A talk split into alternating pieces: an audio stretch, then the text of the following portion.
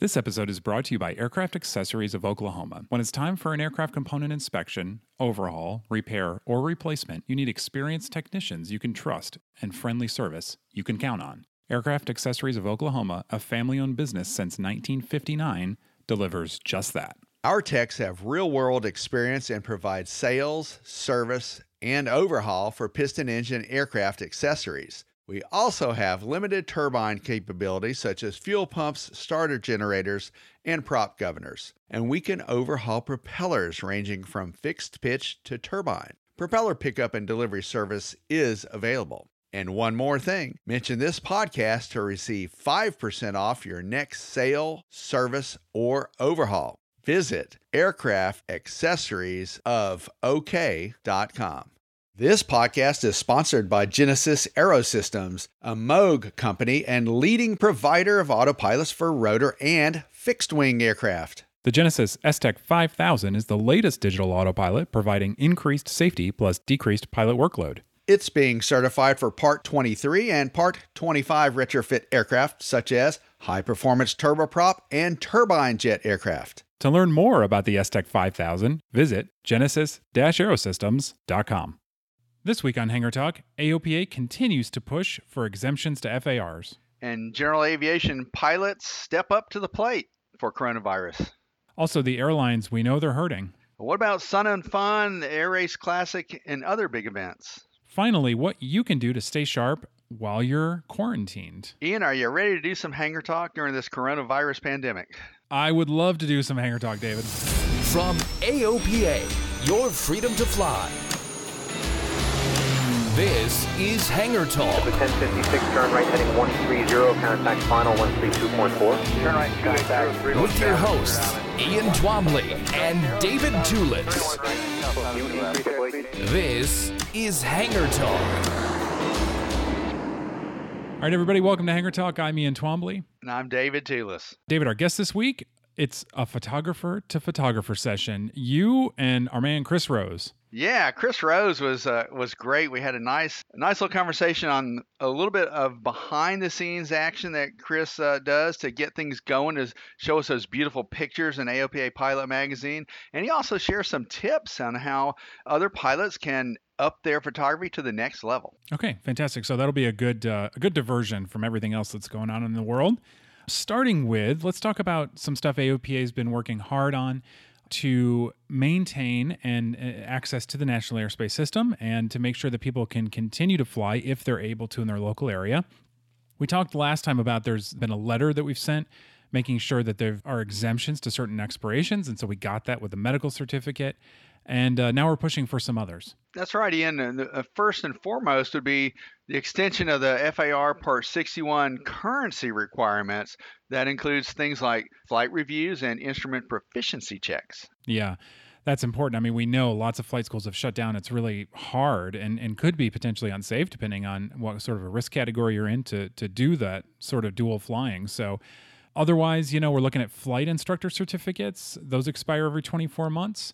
A lot of people do those in person or go to the FISDO, which is not possible right now. So we're looking at exemptions for that. And what about extending the knowledge exam ex- expiration periods? You know, these tests cost a couple hundred bucks. We talked about that a couple of Hangar Talk podcasts ago. You don't want those to expire and then have to take them over again. Yeah, exactly. And, and a lot of testing centers are closed.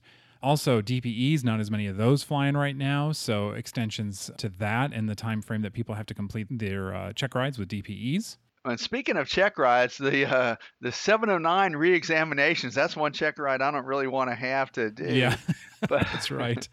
but uh, so we're, we're really looking at getting some relief on that. And the other thing, as a former aircraft owner, I would be looking for extensions for maintenance and continuing airworthiness requirements. Yeah, yeah, absolutely.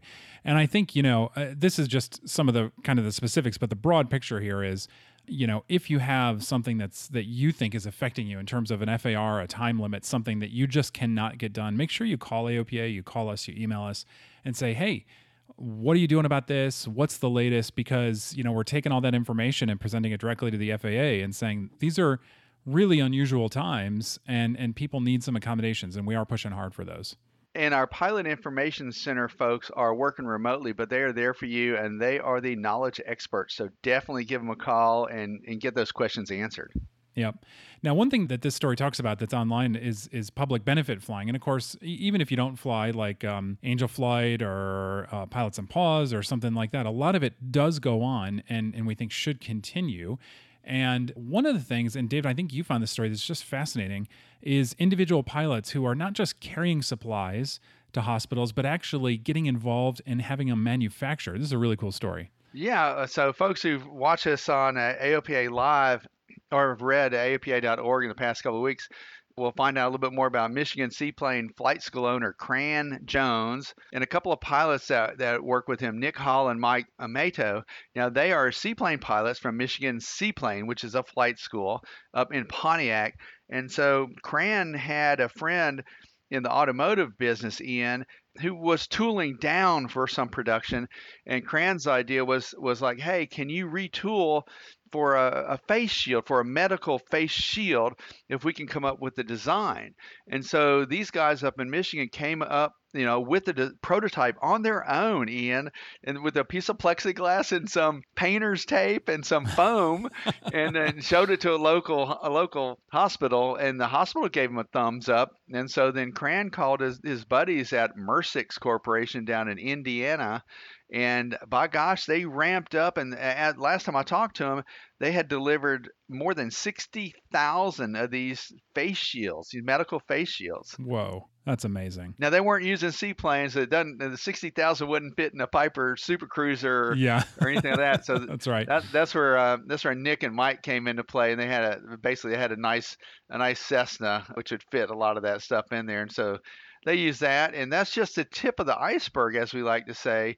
You know, the Cessna two oh six, you know, taking these medical equipment pieces from, from Indiana to Michigan to hospitals, and that's just one do-good story out of a whole bunch. Yeah, we've seen, I'd say just in the last week, really, a lot of G A manufacturers. So th- this, the reason I love your story is it's it's two guys who wanted to do something and got into action, did all the work themselves, you know, in terms of coordination and the delivery, which I think is phenomenal. But the corporations, the companies, you know, they're starting to starting to pick up a little bit. And Piper was was really early out of the gate there. Of course, they do, anybody who knows Piper, they do a lot of the component manufacturing themselves, which is unusual in G A. You know, usually it's like a Lego build, you know, it comes to the factory and the, the manufacturer just puts it together, but Piper actually does a lot of this stuff. So they had the ability to make face shields as well. And as I understand it, they went to the Cleveland Clinic Hospital there near Vero Beach and got that same thumbs up. Exactly. You know, uh, Piper C E O Simon Caldicott, and he's been on the Hangar Talk podcast with us before. Mm-hmm. And so they um, basically came out of a morning meeting with the employees. They wanted to reach out and do whatever they could to help with this pandemic.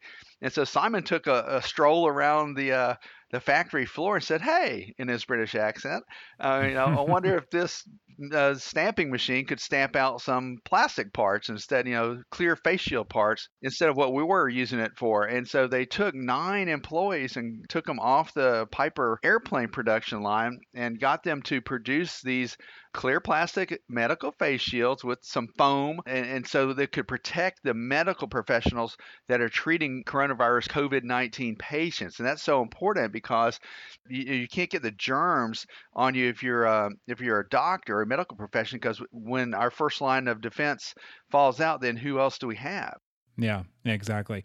And this is, I mean, they, they've made, I think, fifty thousand of these things. So this is not just like, a, hey, feel good, you know, for a day, everyone get together in the conference room and make a couple. I mean, th- this is a manufacturing operation that they've got going. It's pretty impressive. Wouldn't it be cool to have a, a medical face shield with that, with that Piper logo? Piper logo, on it? Yeah. That be neat? Yeah. Maybe they'll start selling them, you know, in the gift shop or something, you know. Yeah, and you did bring up a good point. You know, the partnership with the Cleveland Clinic's uh, health system, this is a, a system that has sixty-seven thousand employees worldwide. They've got facilities in, uh, in the states, including Ohio, Florida, Nevada, as well as England, uh, United Arab Emirates, and Canada. So uh, those Piper products will be distributed far and wide. Yeah. So, you know, ventilators, we're hearing a lot in the news about ventilators and the and the lack of ventilators across the country. And so you've heard some places stepping up. I think G M is going to build now multiple thousands of them, but some aerospace manufacturers getting in on this as well, including Virgin, they've done kind of a cool maker sort of uh, prototype, haven't they? So yes, Ian, Virgin Orbit came up with a design that they helped put together with some collaborators from the University of California. And the design is for what they're calling a bridge breathing ventilator system. It's for less expensive parts and, and kind of a design that could be fixed on the fly, if you will, to help patients keep breathing. And it's not a heavy duty ventilator that you see these giant machines. This is a smaller device that squeezes these ventilation bulbs, if you will, and helps um, helps patients get air into their lungs. And so the California-based space company, they went from making spaceship propulsion systems and satellites to making ventilator systems because there's such a shortage, you know, nationwide right now. Yeah, yeah, absolutely. That's so cool. And so And I know you guys are going to publish a story shortly that's good, you know, lists so many others. Like we said, it just started to really ramp up. Tamarack, they make the winglets. They're doing uh, masks. I think uh, Textron's doing some stuff as well, I believe. That's right. Textron is making some face shields. They're also uh, going to make some cotton masks and also full full length clothing to help protect medical professionals. Absolutely.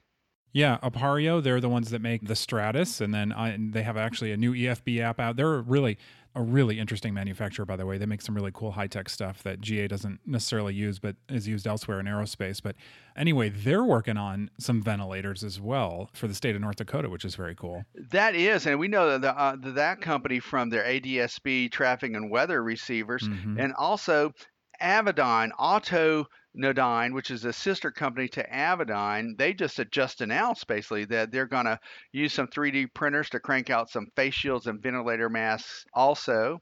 And, uh, and, and there's even more. Yeah, you found C A E. They're, of course, SimiFlight, you know, they do simulator training. That's how we know them. But they also do some medical simulation training, and which has allowed them to, of course, they also build the simulators. It's allowed them to tilt really quickly and, and get into the medical device manufacturing. That's true, Ian. And listen, before we leave that segment, let's talk a little bit about the number one general aviation aircraft manufacturing company, Cirrus. They stepped up to the plate in a, in a big way, too. And they are now pivoting to make some medical gear as well. Now, what I find interesting about this is that Cirrus in Duluth, Minnesota, partnered up with a couple other local companies. One local company, which is near and dear to my heart, is AeroStitch, and they make motorcycle, heavy-duty motorcycle clothing. Yeah, nice rain suits and stuff. Mm-hmm. Yeah, yeah, I've got one of those rain suits. It's excellent. So they're helping out with some of the machinery, and also in Duluth, Minnesota, there's a cutting table that was put down by Frost River. Frost River is not a brand that I've heard of before, Ian, but they make soft goods. And by that, I mean they make backpacks for canoeing. They make some clothing and they make some other materials. And the other company I found doing a little research was at S C S Interiors. Now, that's an aircraft carpet and mat expert company. They make airplane interiors, and they're also helping cut some of these uh, plastic devices to make those those clear f- face shields as well. That's awesome. Very cool. So, and I'm sure we'll hear about many more in the future. So, unfortunately, we got to go from, you know, feeling good about how G A is is helping out to the other side of the industry, which is the airlines and how much they are hurting. I'm sure that everybody knows an airline pilot or has talked to one who it's worried about their job, about being furloughed, about what the future holds. And, you know, that's, I, I think that was reflected. There was a really good C N N story where uh, Oscar Munoz, this United C E O, says, you know, basically, yeah, it's it's we're going to recover, but things are not going to look the same as they did beforehand. And that affects general aviation pilots in the in the training pipeline too. But this fifty billion dollars aviation bailout, and there, and you were telling me a little bit before the podcast that we're not sure if it's fifty or fifty-eight billion. Well, it's at least some conflicting amounts. At yeah. least yep. fifty billion dollars. Yep.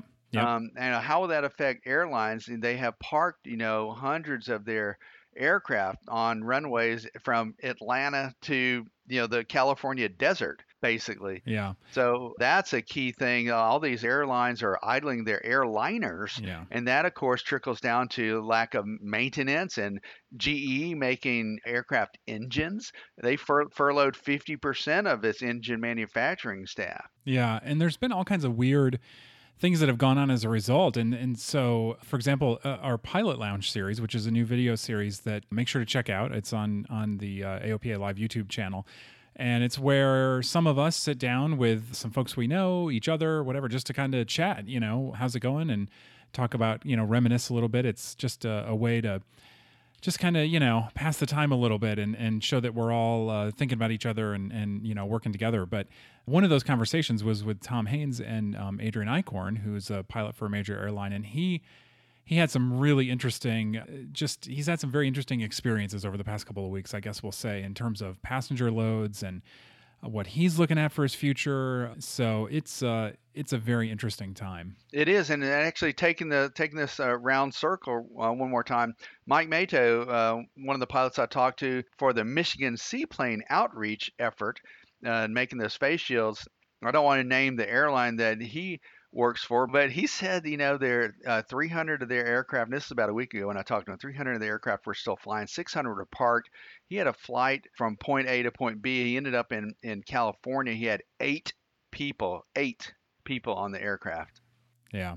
Yeah, and I just saw the T S A screened fewer than one hundred thousand passengers for the first time ever in its existence. So, did I read earlier in the week that over in Paris that, that Orly Airport shut down at least for a day? They had one hundred passengers, one hundred passengers total in the terminal. Yeah, that's amazing. But, you know, there's there's some glimmer, I think, and and I think that, you know, the the idea is and, and what we keep hearing, and I think it's really good advice, is stay the course. You know, if you're in this, the hiring in the airlines has always been cyclical. And of course, the airlines are, you know, they suck everybody else up. So when the airlines hire, obviously everybody else is hiring as well. So we talk about the major airlines, but it really, that means that, you know, speaks broadly to all hiring.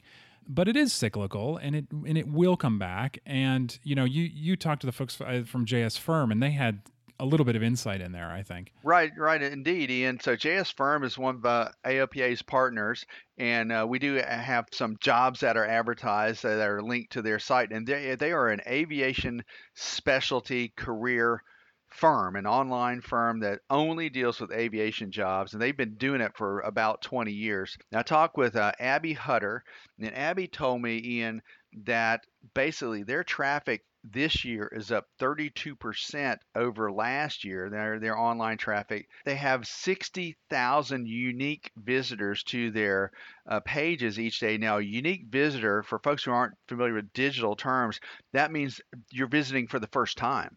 And so J S Firm also put out a, a kind of a new feature where you can park your resume. So if you go and look for a job, say you want to get a job with SkyWest Airlines, well, SkyWest is, is not hiring right now. So that where it says there's a little button that would normally say apply, yeah, it's grayed out. There's a red button that basically says leave your resume here. What you'll do is that you still upload your resume, and we encourage people to dust off those resumes, get those cover letters ready, upload that. And because Abby said, listen, when things turn around again, and she said, in, and she thought about eight weeks it would, it's going to be like a floodgate. Yeah. And the airline industry was still hurting for folks filling those ranks, you know. Yeah. So get those resumes dusted off and typed up and ready to go and upload them to, to the J S Firm site and other sites as well, Indeed and, and wherever. Yeah. And I think the worst thing, you know, if you're, if you're in flight school now and you're thinking, oh my gosh, I was going for this airline career. It was sort of this, you know, this, this hot meal ticket, you know, it was my, it was, I was on my way. It's like, don't stop. And we've talked about this the past couple of, of shows, because that's the worst thing you can do. You got to keep, you got to keep going. I, even if you can't fly right now, study, you know, keep moving forward, make plans for the next step, because if you stop, somebody else will keep going. They'll take your place. They'll get your seniority. So yeah, you you can't stop at this point. I mean, maybe you're going to have to, you know, take on some other jobs, part-time, whatever at the time. That's fine.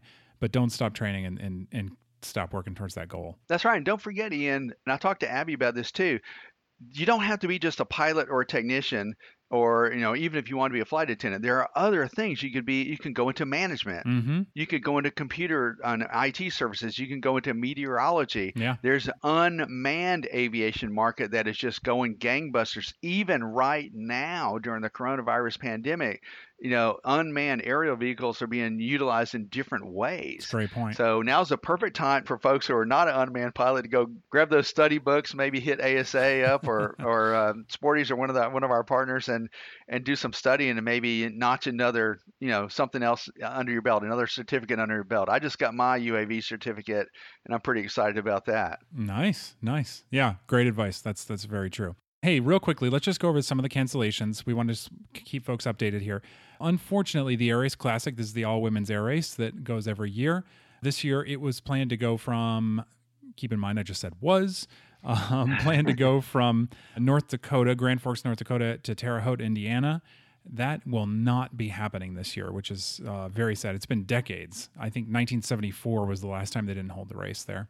Yeah, and another, and actually a couple of years ago, the race started out of Frederick, Maryland, yeah. and it was really cool to be part of that. It was cool. And, you know, these all-female uh, crews trained for months, Ian, for this operation and this rally, and it's it's a real letdown. Well, we're sorry to hear about that. But listen, a big one that a lot of folks had on their mind was Sun and Fun. You know, that was to to start originally at the end of March and go through the first week in April. Then it was delayed to May. Well, it has been canceled now.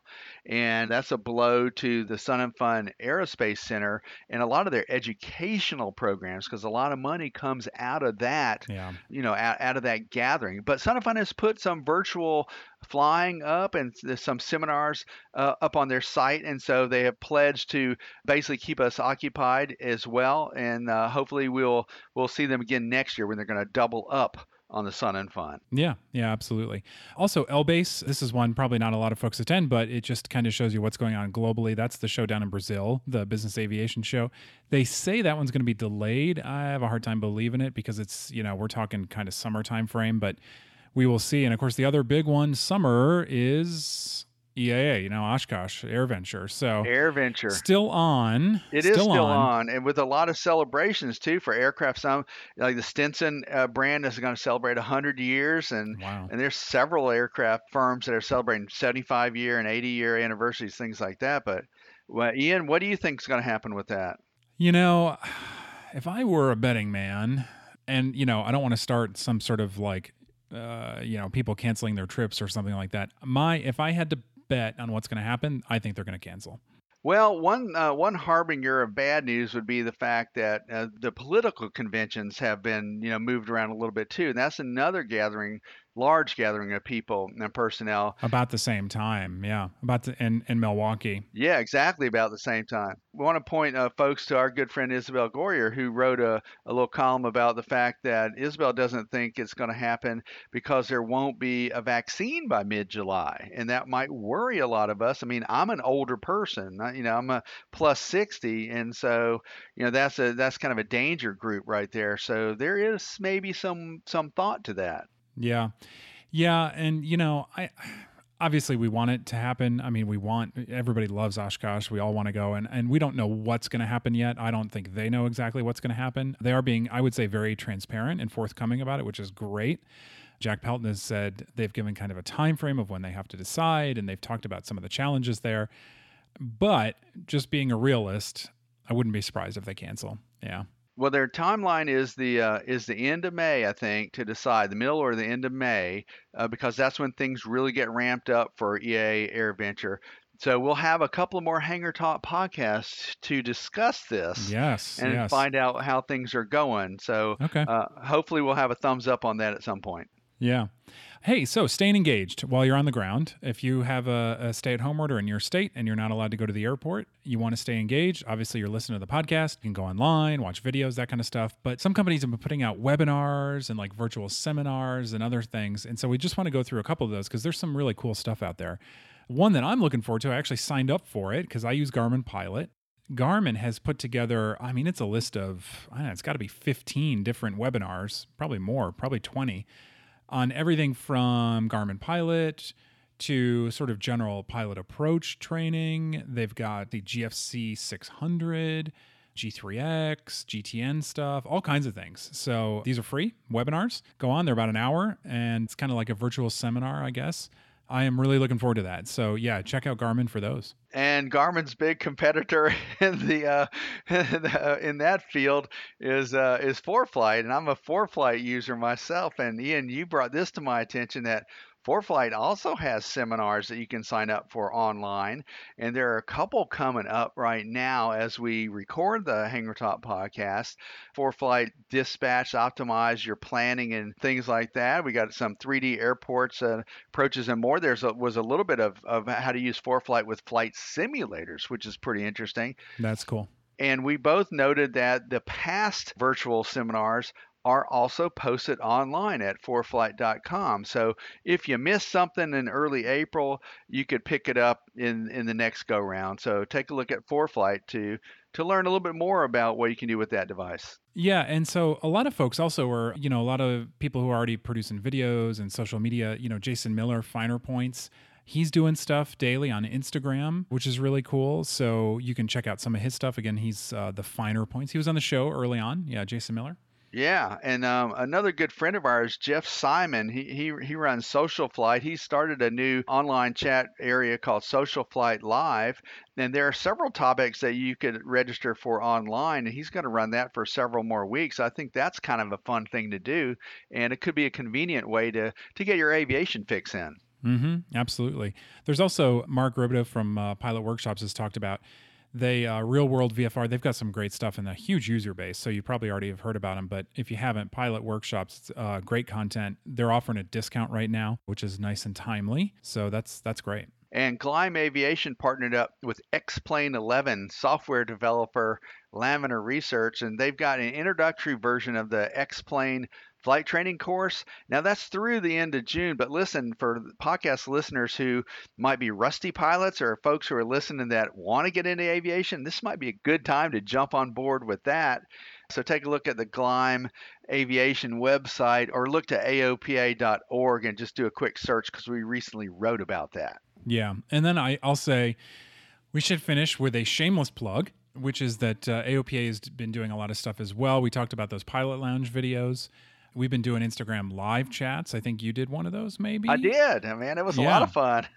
Good, good. Yeah, we've got all kinds of stuff that we're trying to put out, and we're all working remotely, you know, we're all home doing some of this, you know, we're doing Skype videos and producing some stuff that we shot, you know, prior to the uh, to the quarantine. So definitely check out A O P A and, and definitely stay in touch with all the news because we're, uh, you guys, especially on that e-media side, man, you guys are hammering this stuff uh, daily. Well, we appreciate that, Ian. And also, you know, just to remind our podcast listeners, we're there for you. And if you have any stories that you want to share with us, let us know. And we'll try to follow up the best we can with that while we're all hunkering down here and doing our social distancing maneuvers. Yeah. So, hey, when things lift and uh, you go out and you do some flying, or if you're still flying, Chris Rose, A O P A photographer extraordinaire, has some tips on how you might capture some of those moments uh, and make them Instagram worthy yourself.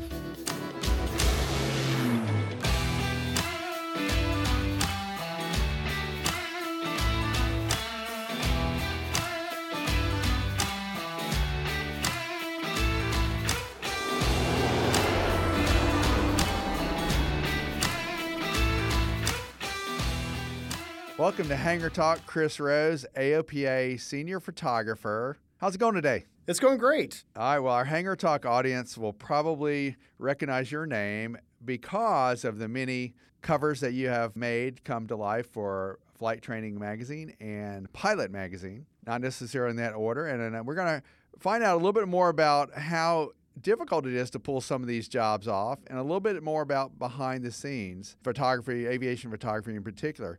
So, you know, my previous life, I was a photojournalist. So I understand and appreciate a lot of what it takes to go into one of these shoots.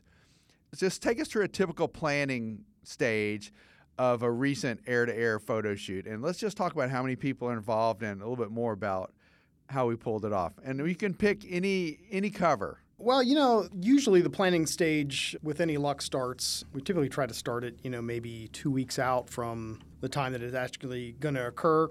We, you know, start to think about what, what team members we want to uh, play a role in this and uh, what aircraft we're going to use. Obviously, we're trying to use aircraft that are well matched. And uh, then we'll start to discuss the location and talk a little bit about, you know, what we're trying to capture and things like that. How many people are involved? Is it just you? Uh, no, you know, it's it, as far as the photography goes, it's usually just one of us. But uh, as far as the team goes, it can be anywhere from two to, to five people. You know. So if you have two people, that would be just basically one person flying a photo ship, one person flying the subject airplane. Right, and then me and the, as the photographer in the back, right. But oftentimes there are uh, basically a photo ship pilot, a photo ship co-pilot, co-pilot or lookout. Right. Yeah, and that, that person's going to basically act as a safety pilot. So safety they're going to be looking out and usually operating the radios, and then they'll also be sort of transferring what I say in the back because I don't have a push-to-talk in the back, so they're going to be relaying what I say to the pilot of the subject. Okay, aircraft. So um, taking folks, uh, it's kind of hard to visualize on on an audio podcast. Yeah, absolutely. But, uh, but so uh, a typical photo ship that we would use could be a Bonanza A thirty-six. It has a pretty big back. back baggage area, and we take the door off, we take the, the baggage door off.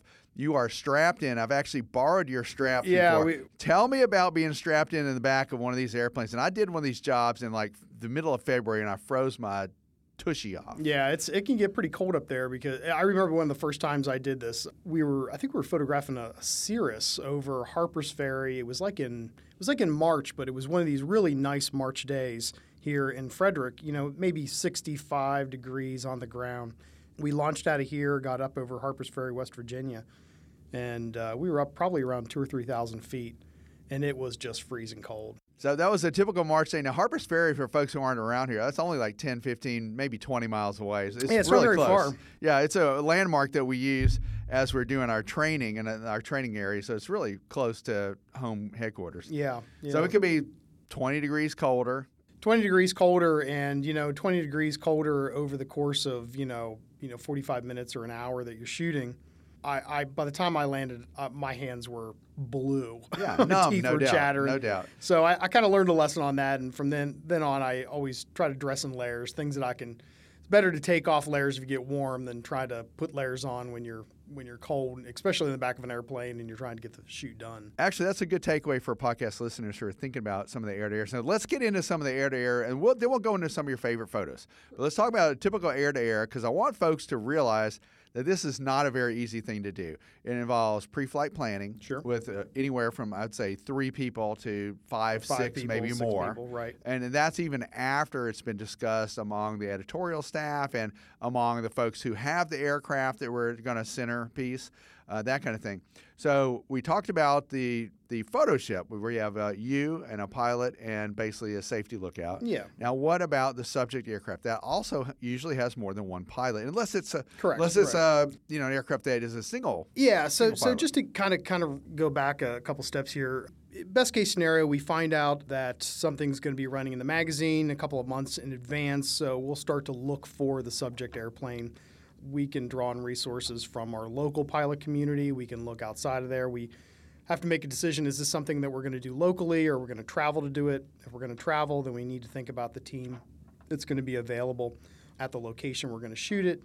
And then we'll start to get all those people together, talk about the aircraft, talk about, you know, do we have any maintenance issues? Are there any, you know, is the airplane going in for an annual? Is it the comms work okay in it and everything else? Once we establish the subject airplane that we want to use, then we'll start making arrangements to, you know, choose a day, uh, usually sometime in the future, hopefully, in a good weather window that we can photograph it. And then then we need to pick a a platform. And, you know, usually if we shoot around here or it's a, a short trip, we'll use the A thirty-six Bonanza that we have available here. But we also have a Cessna one eighty-two with some we photo do, windows. With photo windows cut right. in it, which is very nice because you can shoot out of both sides in that. We've used that on numerous occasions. And I've seen you shoot, I've seen you make photos out of an AirCam, which I'm going to guess is like probably your favorite platform. AirCam is a great platform. Tell to people shoot what, out what, what an AirCam is. So an AirCam is, I think it was originally developed as a project between Lockwood Aviation and the National Geographic Society. And they built sort of, it's sort of a purpose-built photo platform. It uses twin Rotax pusher uh, engines. It's got a fairly long, wide wing, so takeoff and landing in really short distances. It's almost like a twin-engine ultralight in some aspects, you know. But it's not a very fast airplane. It's not a very fast airplane. And you and where do you sit? You sit in the I front sit, or the back? I try to sit in the front. Uh-huh. Um, the back, you know, then, then of course you sort of lose some of the advantages of using an air cam if you're in the back because you're shooting around the pilot. But if you're in the front, man, it is like shooting on, it is like a motorcycle going through the sky. And it is a great platform. It's a great platform for shooting either air to ground or shooting that kind of that three-quarter rear following shot. It's not a great platform, surprisingly, to do sort of that power shot, that that nose-on kind of uh, photograph, because that you, have, you can't like really da- turn around in the seats. So. Well, that sounds like a dangerous thing to produce in the first place, a nose-on. Yeah. Yeah, I mean, you know, I, I've tried to turn around and shoot sort of behind me, and it, it doesn't work really well. But as far as the that – again, that three-quarter rear shot, or that when you switch leads and you actually have the air cam following the subject plane, it, it's hard to find a better platform than that. As That's long interesting. As, as long as you're shooting at slow airplane. So what's the worst aircraft platform you've ever tried to make a picture out of? Um, gosh, Meaning, you know, some of the L S As, picture. especially, you know, it, a lot of people assume that like something like a Piper Cub would be good because you can put the doors up and shoot out of it. But again, It doesn't it doesn't work super well for shooting forward, and it it's kind of tough to shoot behind you because you've got to kind of turn around in the seat. It's pretty narrow.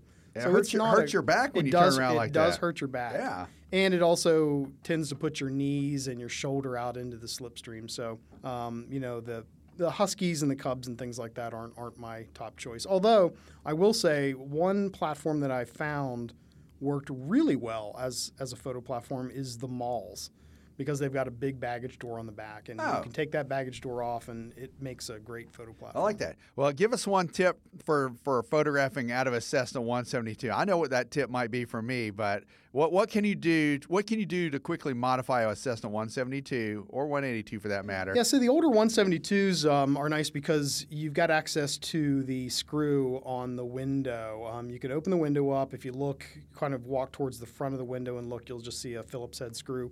You can take that out, and then once you get into the air, then the window will actually stay up in the slipstream. So you can push it up, or you can put a little bit of gaffing tape and tape it to the bottom of the wing. But it, it actually works pretty well for a photo platform. And the nice thing about Cessnas are that uh, you get to stay in the cabin for most of that. So if you're shooting on a cold day, you can avoid some of the misery of shooting out of like a, a big open door or something like gotcha. that.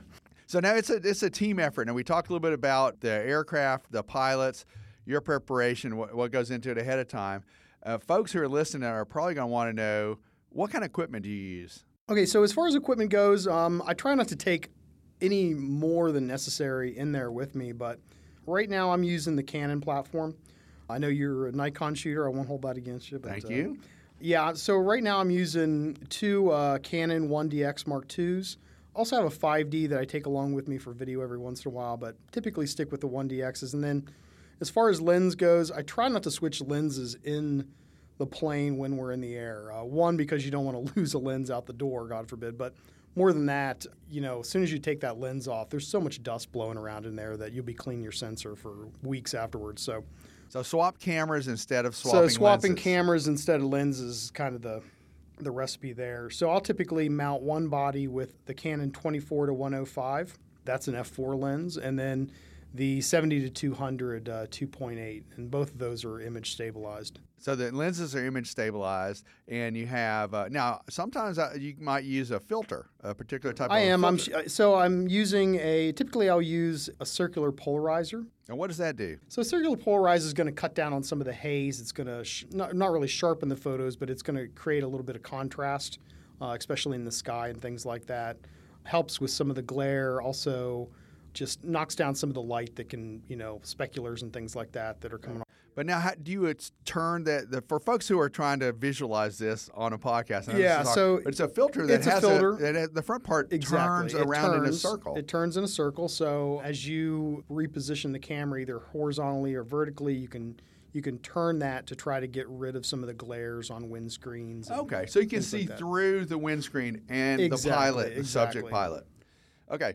Cool deal. Now, headset, you talked about briefly about headsets. Now, how do you keep your headset from blowing off? Well, you know, when I first started, I, I just was wearing a regular headset, and um, I think it was like a David Clark or something like that. And, you know, after sticking my head out into the slipstream a couple of times and having the headset just completely knocked off me, I started using a flying helmet, you know. Like a soft helmet. Like a soft helmet, exactly. Yeah. And uh, I can't remember who makes mine, but um, it keeps the know, ear, just, it keeps the ear pucks in place. It does. It okay. keeps the, it keeps that in place, uh, so your headset doesn't get knocked off. Also provides a little bit of, you know, weather protection, keeps your ears from getting too cold, or your you luckily have a full head of hair. I do not.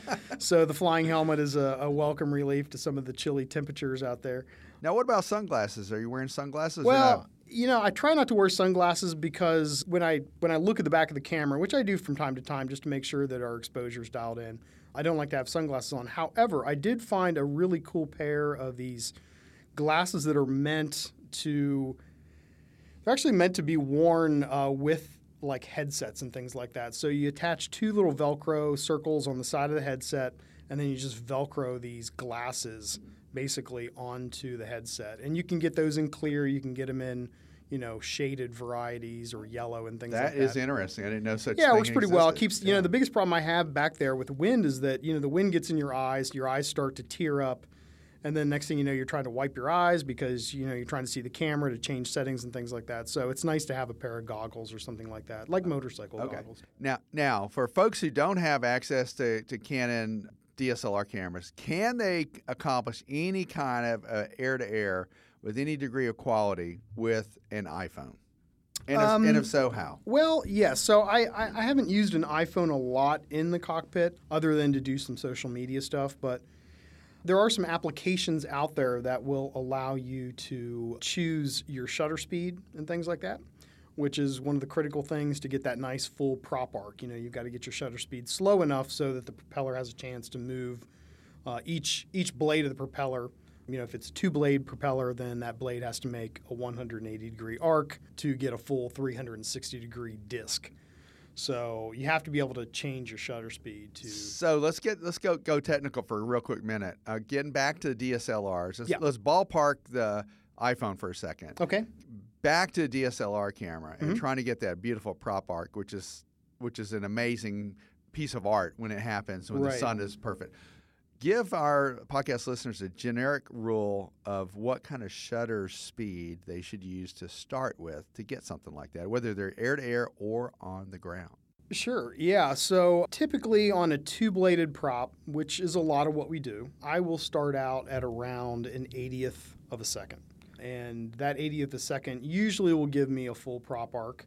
I have taken it down to a sixtieth of a second, but that get, that starts to get really hard to handhold. You're bouncing around in an airplane. You, you are bouncing around in the airplane, so you're always you're always walking sort of a fine line between keeping that shutter speed fast enough to negate the the bumps and you know just the fact that you've got two aircraft moving. You know, even though they may look very stable in the air, they're actually moving quite a lot. Gotcha. So now a five hundredth of a second, go or no go? Uh, five hundredth of a second would stop the prop. So yeah. that's a no-go. So that, that would be a no-go. Um, two hundred fiftieth of a second.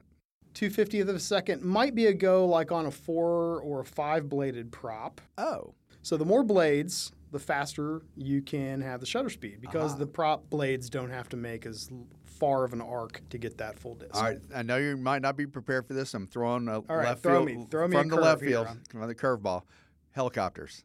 Man, helicopters are tough. They are really, really tough to shoot because even though that blade looks like it's moving really fast, it's not. It's moving much slower than the prop on an airplane. So I have I've gotten really crazy and dialed it down to like a fortieth of a second to try to get a prop arc and, you know, tried to take advantage of not only the image stabilization in the lens itself, but also using a an external gyroscopic stabilizer, which which we use that bolts onto the bottom of the camera. And you know, if you shoot enough photos, you're you're bound to get maybe one or two that are sharp. But helicopters are just generally tough to shoot, and Very that's difficult. why Very that's difficult. why when you see photos of helicopters, most likely you've got some breaks in that rotor arc. Yeah. So I'll tell you a funny story. One time when I was uh, doing one A, the the page one desk at the Atlanta Journal-Constitution, okay. yep. it was during one of the one of the wars in the Mideast, and the A P had these dynamic photos of these you know, military service people basically jumping, you know, on ropes, basically dangling out of these helicopters as they landed. But the prop blades of the helicopters were all stopped. Like, the photographer shot them at a thousandth of a second, and they were just, you know, ready to – they didn't change anything. They didn't think anything about the situation. So I called A P New York on the phone, and I said, hey, this is Dave T. at the Atlanta Journal-Constitution. Um, could you tell your photographers in Afghanistan to slow their shutter speeds down? And you could literally hear the phone hang up, you know, in yeah, my face. Yeah, click. But that, you know, but I knew as a as an aviator, I knew that, look, you want to show a little bit of blur. And uh, now I have the greatest respect for military photographers and folks who are in that situation. But the point is, you got to tailor the situation to what you're trying to do to tell the story. So we think about those things as aviators, and a lot of people don't. That's why I was asking you what shutter speed. Sure, yeah. At. I mean, there's not very many full-time aviation photographers out there in the world to begin with, and there are even fewer full-time helicopter photographers. But the people that do it all the time do it really well. When I see, you know, there's, there's a magazine, I think it's called Vertical, um, out there, and, man, their cover shots are just fantastic because you see that full – that full arc of the rotor blade. It makes it exciting. It's a beautiful, always amazed at, like, how do they get that? Absolutely. So now, speaking of amazed at how we got some stuff, now we talked about equipment, we talked about assignments, we talked a little bit about, you know, getting in the right spot. One of the most difficult pictures that I think you put together happened during the total eclipse of twenty seventeen. Yeah. And I, yeah. per- I personally know that this was a very challenging photo that you made, and it was also an award-winning photo. Yeah, so we... Take us through that. Some, somehow we got the bright idea that we were going to do a story about how the general aviation community sort of participated in the total eclipse that happened back in... twenty seventeen. twenty seventeen. Seems like a longer time ago than that. That was so good. The thing that was cool about it for me, because I wrote some stories and did a little bit of photography of, you know, on the ground, was that a lot of people rallied to general aviation airfields to see the eclipse because of the open openness of the field, but also it allowed general aviation pilots to kind of move around the country to mm-hmm. figure out where they needed to be right. in their exact primo spot for a total eclipse of the sun. And this does did not happen very often. I mean, in our lifetime, we were fortunate to see this. So you put a lot of planning into knowing the exact time of day, the exact location, where to go, and the aircraft and all these elements. Right. So take us so, through that step by step. So at some point we're sitting in we're sitting in a planning meeting here at A O P A headquarters, and uh, we're talking about the eclipse, and you know it's then then quickly the discussion sort of evolves or devolves uh, depending on the case into what kind of aircraft are we going to use. And I said, well, you know, there's an eclipse jet. Why don't we shoot an eclipse jet during the eclipse? And um, everybody sort of bought into that idea, so we decided we were going to try to make that happen. We found an eclipse jet. Where was the eclipse jet? You know, that's a good question. I'm not exactly sure where it was based at, but we decided that the best place to shoot it would be Carbondale, Illinois. And that was going to be one of the hot spots for it eclipse was, watchers. There were a lot of was, ground, a lot of a lot of events on the ground. Right, there right. already were going to be a lot of people there because so it had one of the good, longest time frames right. of the eclipse. So exactly. we knew that our chances would probably be best served by doing it there. And we're we were talking about a lot of time for an oh, eclipse. Yeah. We're talking about no, we're only talking about two two, two minutes two minutes tops for the total eclipse. Right. I mean, You, you had part of the sun's disk, or you or you didn't, you know, and it was the whole thing was like a minute and fifty-eight seconds at the max. So we ended up going to Carbondale. Uh, we went in a Bonanza, which we ended up using as a photo platform. The eclipse met us there. We briefed it, and you know, after after some planning, as far as knowing exactly what we did know exactly what time the eclipse was going to be. So that was a big advantage. We launched uh, well in advance of that. Got set up. But we realized that, you know, we wanted to we wanted to continue to fly circles so that we could get the eclipse in the background. That yeah. was that was the most important. So were you below the eclipse jet or above it? We were below it, okay. um, shooting up. Now, the only thing different that I did this time was the fact that we actually used some strobes. And tell me about how do you – I mean, a strobe, for folks who are not pro photographers, a strobe has a distance – that of which of which beyond of which it's, it's ineffective. Useless. Right, exactly. So we, we ended up mounting um, two five hundred watt second strobes in the door edge of the aircraft They're battery powered, so we didn't have to worry about that. But we knew that we needed to be close enough to the jet for that strobe to be effective. So most strobes are op- their operating efficiency is like ten feet to twenty feet. twenty feet. Max. We were a little bit farther than that. A lot farther than that. A lot farther than that, yeah. I mean, you got a jet and you got a Bonanza. Now, the Bonanza is a pretty fast airplane, but the jet is a jet. It is you know, a jet. And w- what we quickly realized was it, that being the fact that we had to circle so that we could get the Eclipse in the background, it took us about three minutes to complete a full three hundred sixty degrees. So, oh. be, knowing that the Eclipse was only going to happen for less than three minutes, we knew we would get one shot at this. Gotcha. And, you know, through, uh, I guess, a lot of planning and, and a lot of luck, we were able to line both the Eclipse, the Eclipse jet, and the Bonanza and make that, that one photo. You know, usually we come back with sometimes thousands of photos to look through. We didn't have that luxury this time. I think there were about three or four photos that we quickly just hammered out that had all the elements in it. But it ended up being a really interesting shot, and it's a shot that people don't see every day. The strobe's fired, luckily. We were able to light the bottom of the of the Eclipse jet a little bit, and then it's lit from the top by the Eclipse itself. And it's for folks who haven't seen it, it in that it's a totally black sky. The sun is you see the the the aura of the sun, which is eclipsed by a disc. You know, it's a in really front of it, yeah, it is a really odd uh, odd yeah. photo, and um, it was just a weird day. I mean, the feeling that you get it's it's weird. You know, people describe being on the ground during the eclipse as having just this. You know, this very sort of ethereal kind of feel to it. And it's even that that, that feeling is even stronger when you're in the air. And, and uh, you know, all of a sudden it's it goes from being a bright sunny day to just being this very eerie, dark but still kind of light thing going on. It was it was it was strange. Absolutely. And that was back in August of twenty seventeen. And, and, and I know that we ran the beautiful photo just a couple months later on the front of Pilot Magazine. It was beautiful. So folks could search for that um, at A O P A dot org. Yeah, I think the article is called Chasing the Sun.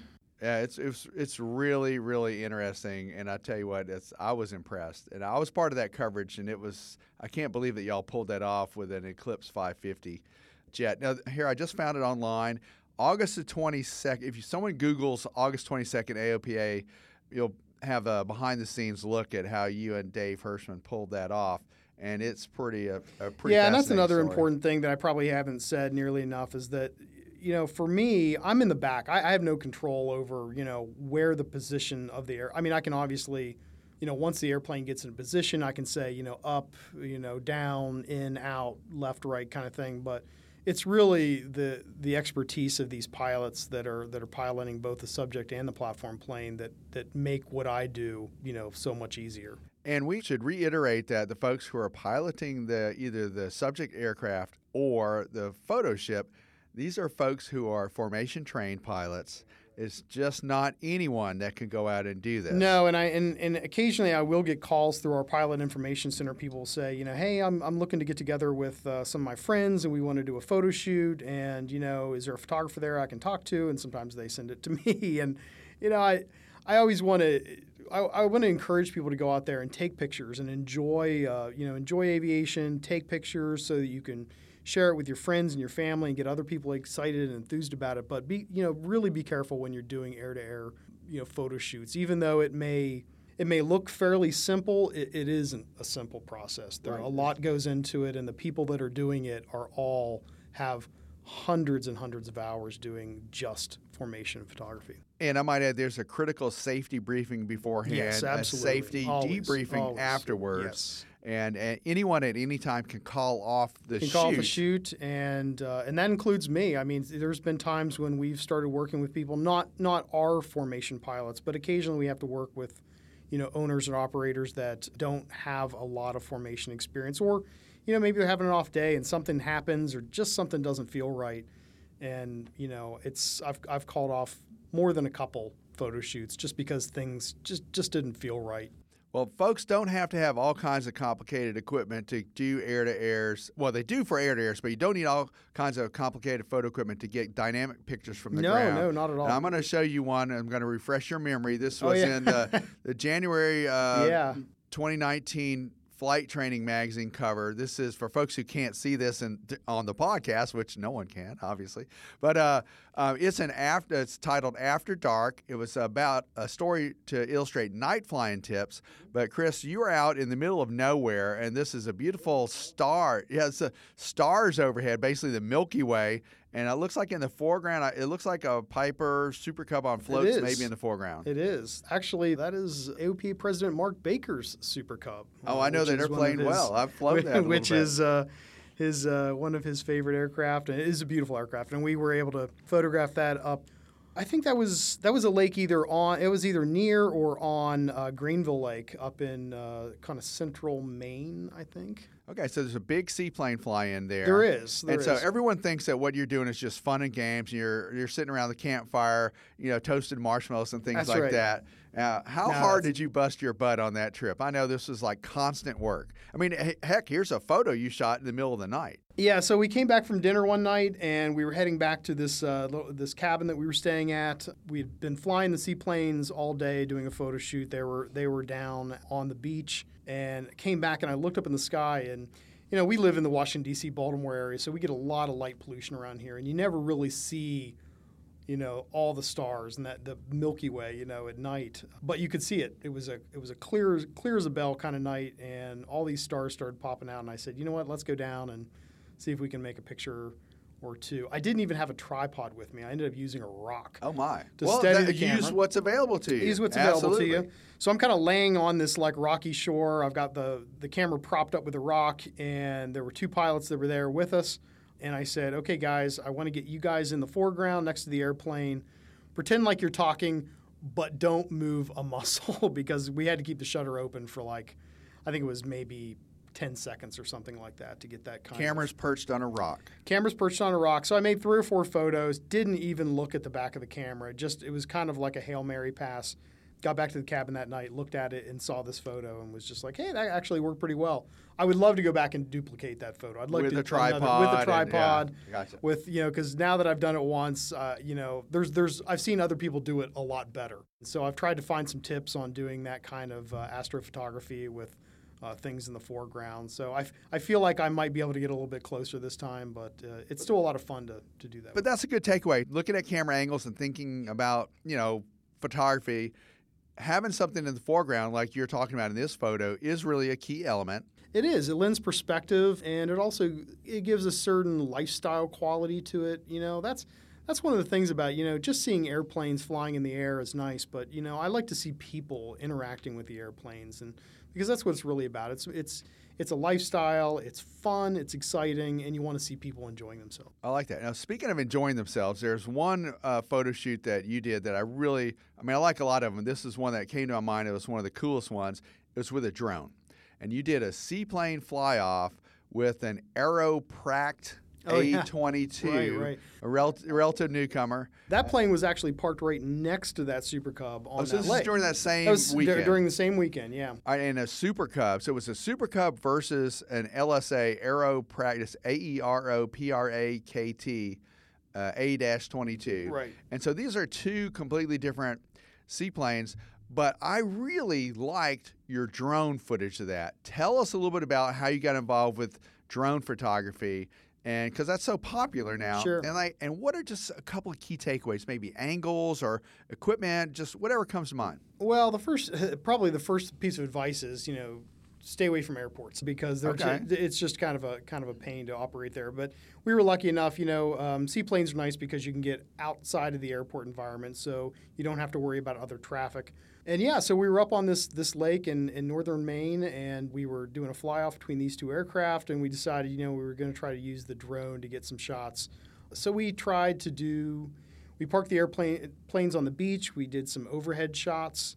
We shot some video of following the seaplanes on both takeoff and landing. Not real close, but close enough that you could get a sense of uh, what was going on and I enjoyed using the drone. It's just sort of another arrow in the quiver. It's another tool. It is another tool. It's not something that I use all the time because it gets, you know, that, that look. I, I don't want to say it gets tired, but, you know, even even with the advanced cameras that are on board these drones now, it still doesn't give you quite the same quality as a D S L R. So but you, you use them sparingly. But you can't, I mean, it, you could have had a helicopter to do this. This that is a possibility. Yes, yes. But barring that, you're packing your D S L Rs, you've got your iPhone, you've got a drone now. Right. Now you've got a ton of stuff at this point.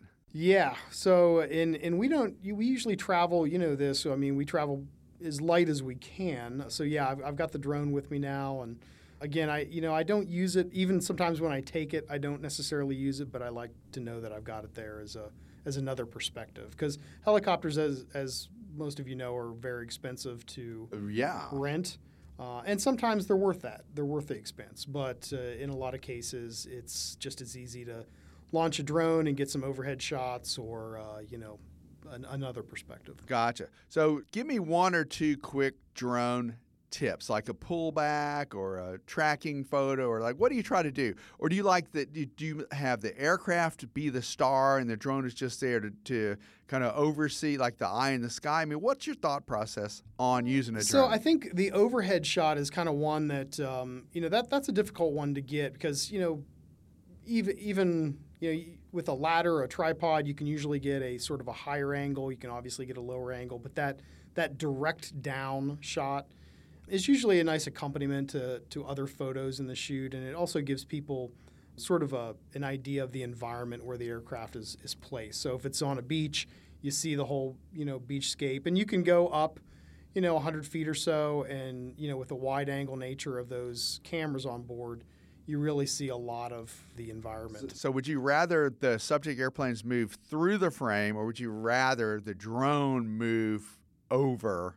I like the drone. I like to keep the subjects stationary and move the drone over top of it. Okay.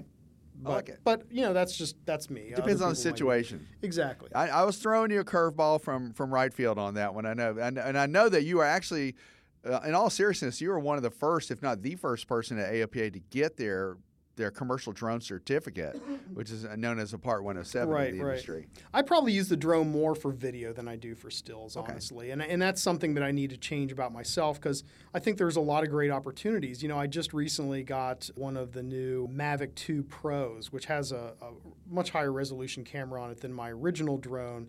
So it's only now that I can start pulling stills off that drone that I feel like we can actually use for publication. High, higher quality. Higher quality stills, right. So I'm still I'm still learning. Uh, each time I go out, you know, I, I find something. Sometimes it's just a happy mistake I make, or I make a, a real mistake and I think, you know what, that's something I won't do again. But gotcha. It's a learning experience. It is a learning experience, absolutely. Well, well let's talk a little bit. Let's, let's sidestep a little bit. There's a couple of things that you've done recently that are very interesting.